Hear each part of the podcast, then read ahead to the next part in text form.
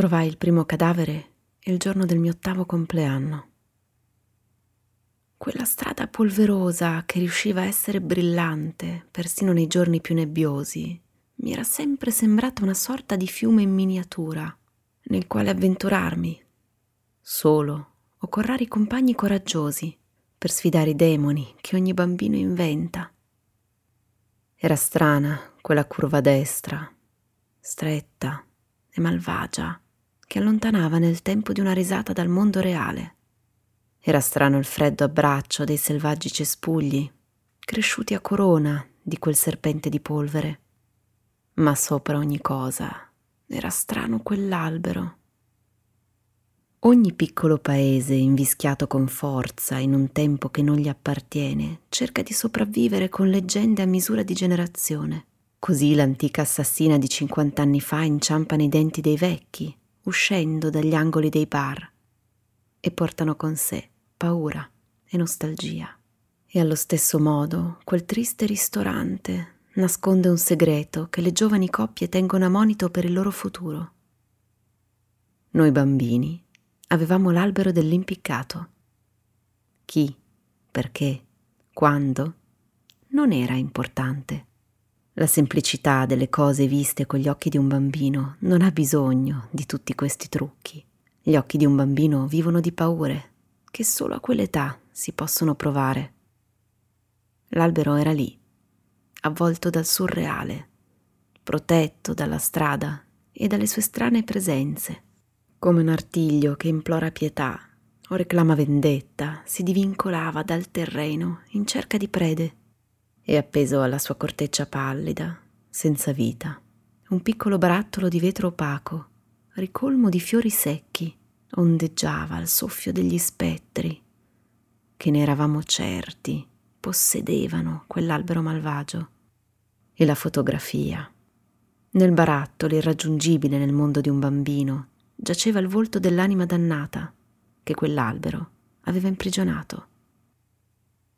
Il 28 luglio decisi di sfidare i demoni e andai all'impiccato da solo. In realtà ero spesso solo. Una maturità troppo precoce sembrava avermi allontanato dai miei coetanei molto meno portati di me a solitarie riflessioni. Ho sempre trovato un piacere sottile e avvolgente nel creare cose col pensiero, sciocche o importanti che fossero.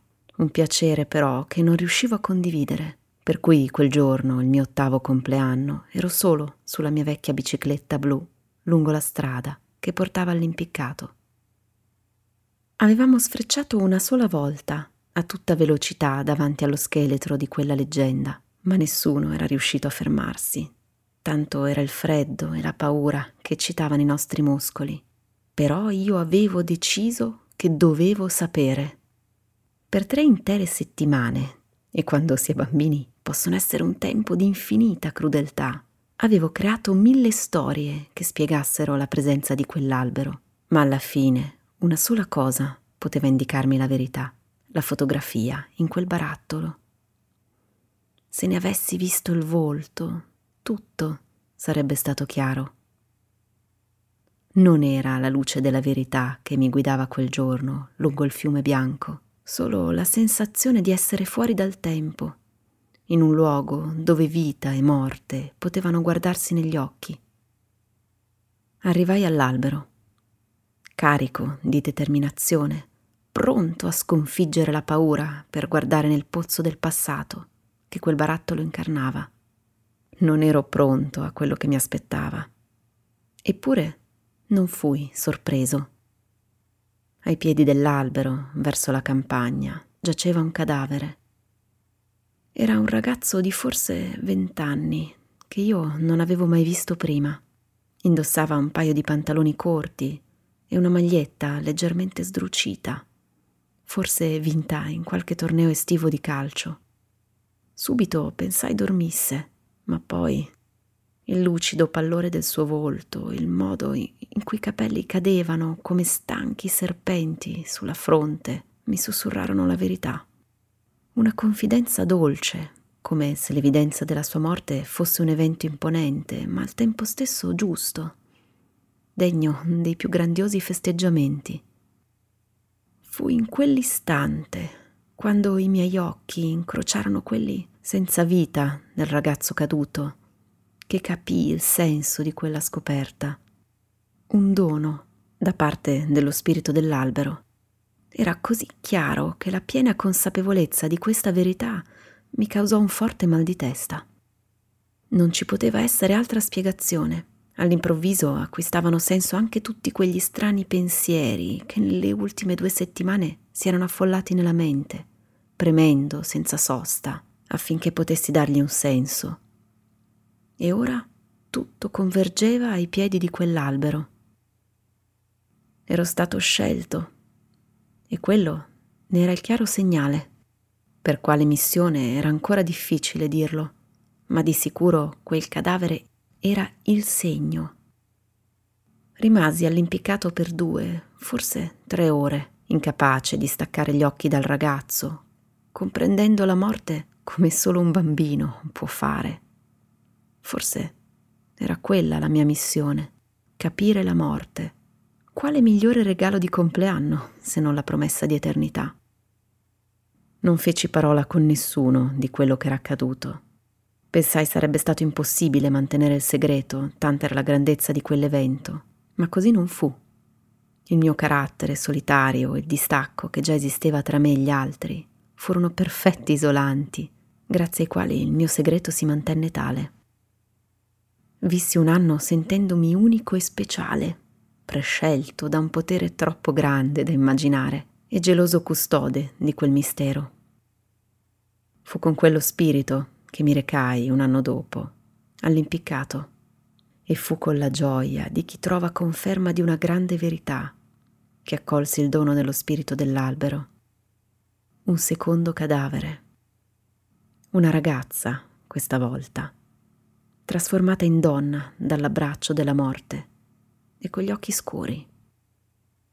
Immortalai questo momento fotografando ciò che mi era stato donato Ero certo di non riuscire a resistere un altro anno intero per essere di nuovo percorso dalla magica energia che solo l'albero sapeva darmi, così avrei avuto qualcosa a cui rivolgermi, quando e se la convinzione della mia unicità fosse venuta meno.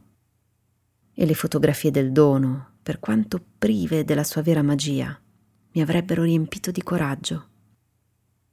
Fu così, un anno dopo l'altro l'albero mi donò altri cinque cadaveri.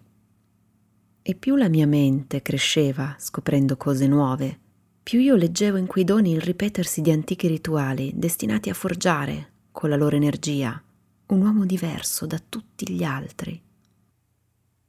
Ma il mondo non era pronto ad accogliermi per ciò che potevo divenire. Il giorno del mio quindicesimo compleanno i miei genitori, preoccupati per la mia crescente solitudine, organizzarono una festa sorpresa, lontana dall'albero, lontana dallo spettro, dal dono e ciò che più contava, lontana dal mio lucente divenire. Ho ricordi confusi di quel pomeriggio. So solo che stavo male, mi sentivo svuotato. I volti dei parenti intorno a me mi erano estranei, ostili in ogni gesto di chi mi circondava leggevo una prigione destinata a storpiare la mia unicità. Fuggii, che era quasi mezzanotte. Corsi, disperato, non potevo permettere che il dono dell'impiccato andasse perduto, e insieme a esso tutte le speranze con le quali lo avevo investito. Giunsi all'albero. Il mio dono era là, il corpo sorridente di un ragazzo. Ero talmente euforico, talmente contento di non essere stato abbandonato dallo spirito, che abbracciai il dono. Lo cullai come fa una madre con il figlio ancora in fasce. I suoi capelli profumavano di estate e il suo sguardo era quello di chi non ha mai conosciuto l'inverno. Il contatto col suo corpo mi riempì di forza e tutto, tutto mi sembrava possibile. Mi trovarono i miei genitori ancora in lacrime. Stringevo ancora tra le braccia il cadavere. Non fu facile separarmi da lui e ciò che accadde dopo è ciò che mi ha condotto sin qui oggi. Incolparono me della sua morte, per quanto il movente fosse incomprensibile. e trovarono le fotografie che avevo scattato gli anni precedenti. Altre persone si erano introdotte nel cerchio magico formato da me e dall'albero e minacciavano di distruggere tutto ciò che in sette anni avevo faticosamente costruito.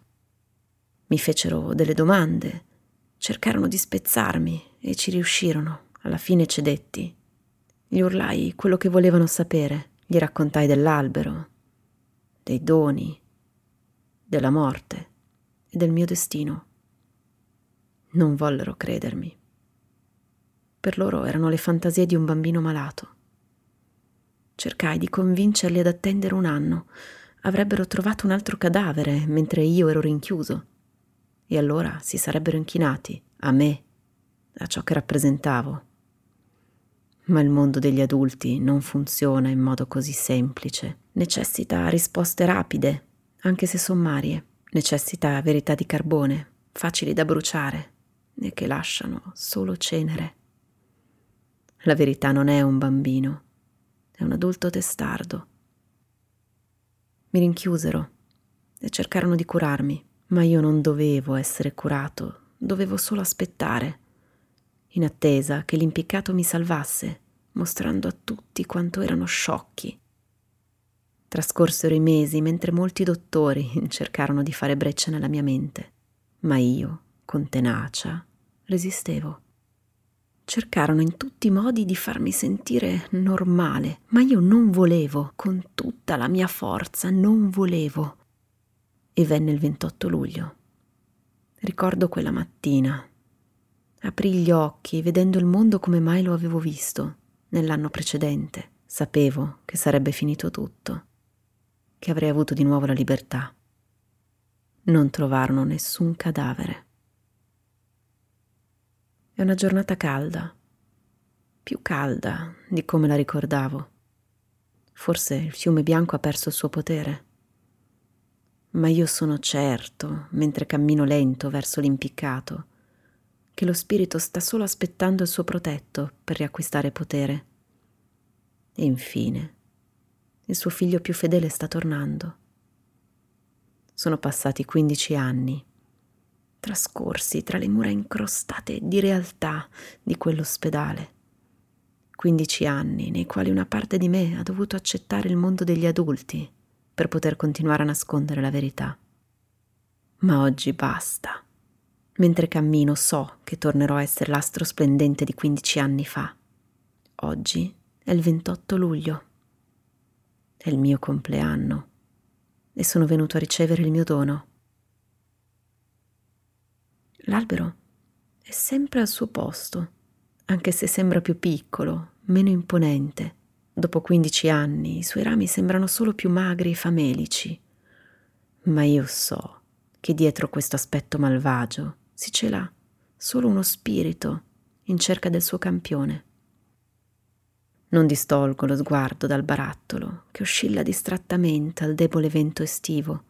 Lo fisso, senza sosta, Voglio arrivare sotto l'impiccato e solo all'ultimo momento incrociare gli occhi con quelli del mio dono. In uno scoppio di energia riaccendere il fuoco sotto le ceneri. Di chi sarà la foto nel barattolo? È questa la domanda che mi sussurravo quel giorno di 22 anni fa, quando tutto è iniziato, ma adesso non ha più importanza. Ha smesso di averne da molto tempo. Mi avvicino ancora e inizio a vedere i petali rinsecchiti dei fiori intrappolati nel barattolo. Ancora qualche passo i contorni marroni della fotografia scoloriscono nell'opacità del mattino. Ecco, è il momento. Abbasso lo sguardo. Niente. È strano. Quando il mondo ti crolla addosso, pensi sempre di doverne sentire il baccano anche tu. E invece non senti nulla, solamente avverti freddo, perché anche la piccola brace che ti ha tenuto caldo per 15 anni è sparita, si è spenta e rimani con un pugno di fredda cenere. No, non io. Mi chino sull'erba, passando una mano su quel ruvido manto che aveva dato un senso alla mia vita. Avrò il mio dono, oggi, a ogni costo. Sfilo dalla tasca il vecchio rasoio di mio nonno, regalatomi da lui la prima volta che lo avevo visto radersi. Perché l'ho portato con me? Non è troppo tardi per sentirsi speciali, unici, e allora la solitudine sarà indispensabile, perché le persone troppo speciali devono stare sole, ora lo so. Il riflesso del sole gioca sulla lama mentre io a poco a poco lo avvicino al mio polso. Dentro di me sento il calore rinascere. Ecco, il dono sta arrivando. Le foglie secche conquistano l'autunno. Non sento dolore, non lo sento, perché tra poco il dono sarà da me. Sfioro la corteccia dell'albero e la sento fredda, ma poco a poco, un minuto dopo l'altro, è lei che scalda me. Mi lascio cadere sulla schiena, mentre intorno a me l'autunno è sbocciato, colorando di rosso il terreno. Perché non sono nato in autunno? È più facile stare soli mentre cadono le foglie. Che pensiero stupido. No, non è stupido. È un pensiero da bambino. L'albero visto da dove sono ora sembra enorme, come mi appariva allora. I suoi rami, ora lo capisco, non artigliano verso il cielo, non sembrano incurvarsi su di me per abbracciarmi, per proteggermi. Il barattolo oscilla e io lo seguo con il mio sguardo. È divertente vedere come si muove tra le nubi, evitandone i bordi. La fotografia. Il vento deve averla fatta scendere sul fondo del barattolo e il sole non è riuscito a rendere opaco anche quello. Un volto mi fissa attraverso lo spesso e solito vetro. Mi colpiscono gli occhi tristi da bambino. Il sorriso di speranza. Ma non è il volto di un bambino quello. Non può essere. C'è troppo dolore nei suoi lineamenti. Eppure quegli occhi mi dicono qualcosa. Qualcosa che dovrei ricordare, ma che adesso non ho la forza di non sento più le braccia e sono stanco. Credo che chiuderò gli occhi. Sì, li chiuderò. E so che quando li avrò riaperti, qui al mio posto ci sarà il dono. E tutto tornerà come prima. Devo solo chiudere gli occhi. Un gruppo di ragazzini trovò il cadavere il giorno stesso, avvolto dalle pagine di un caotico diario le ultime parole scritte con mano incerta e macchiate di sangue. Tutti giurarono di aver sentito l'eco di una risata che si agitava tra i rami secchi dell'albero, una risata malvagia, che ne erano certi apparteneva allo spirito dell'impiccato. Un poliziotto, per tacere la fantasia dei ragazzi, decise di mostrare loro la foto dentro il barattolo. Era sdrucita, consumata dal sole e dalla pioggia, ma l'immagine era ancora chiara un bambino di otto anni, con gli occhi tristi. Un bambino che 22 anni prima si era prefissato di svelare un mistero. Vedete, disse il poliziotto, è solo un bambino e i bambini non diventano spiriti perché ai bambini qualcuno vuole sempre bene. La verità è un adulto testardo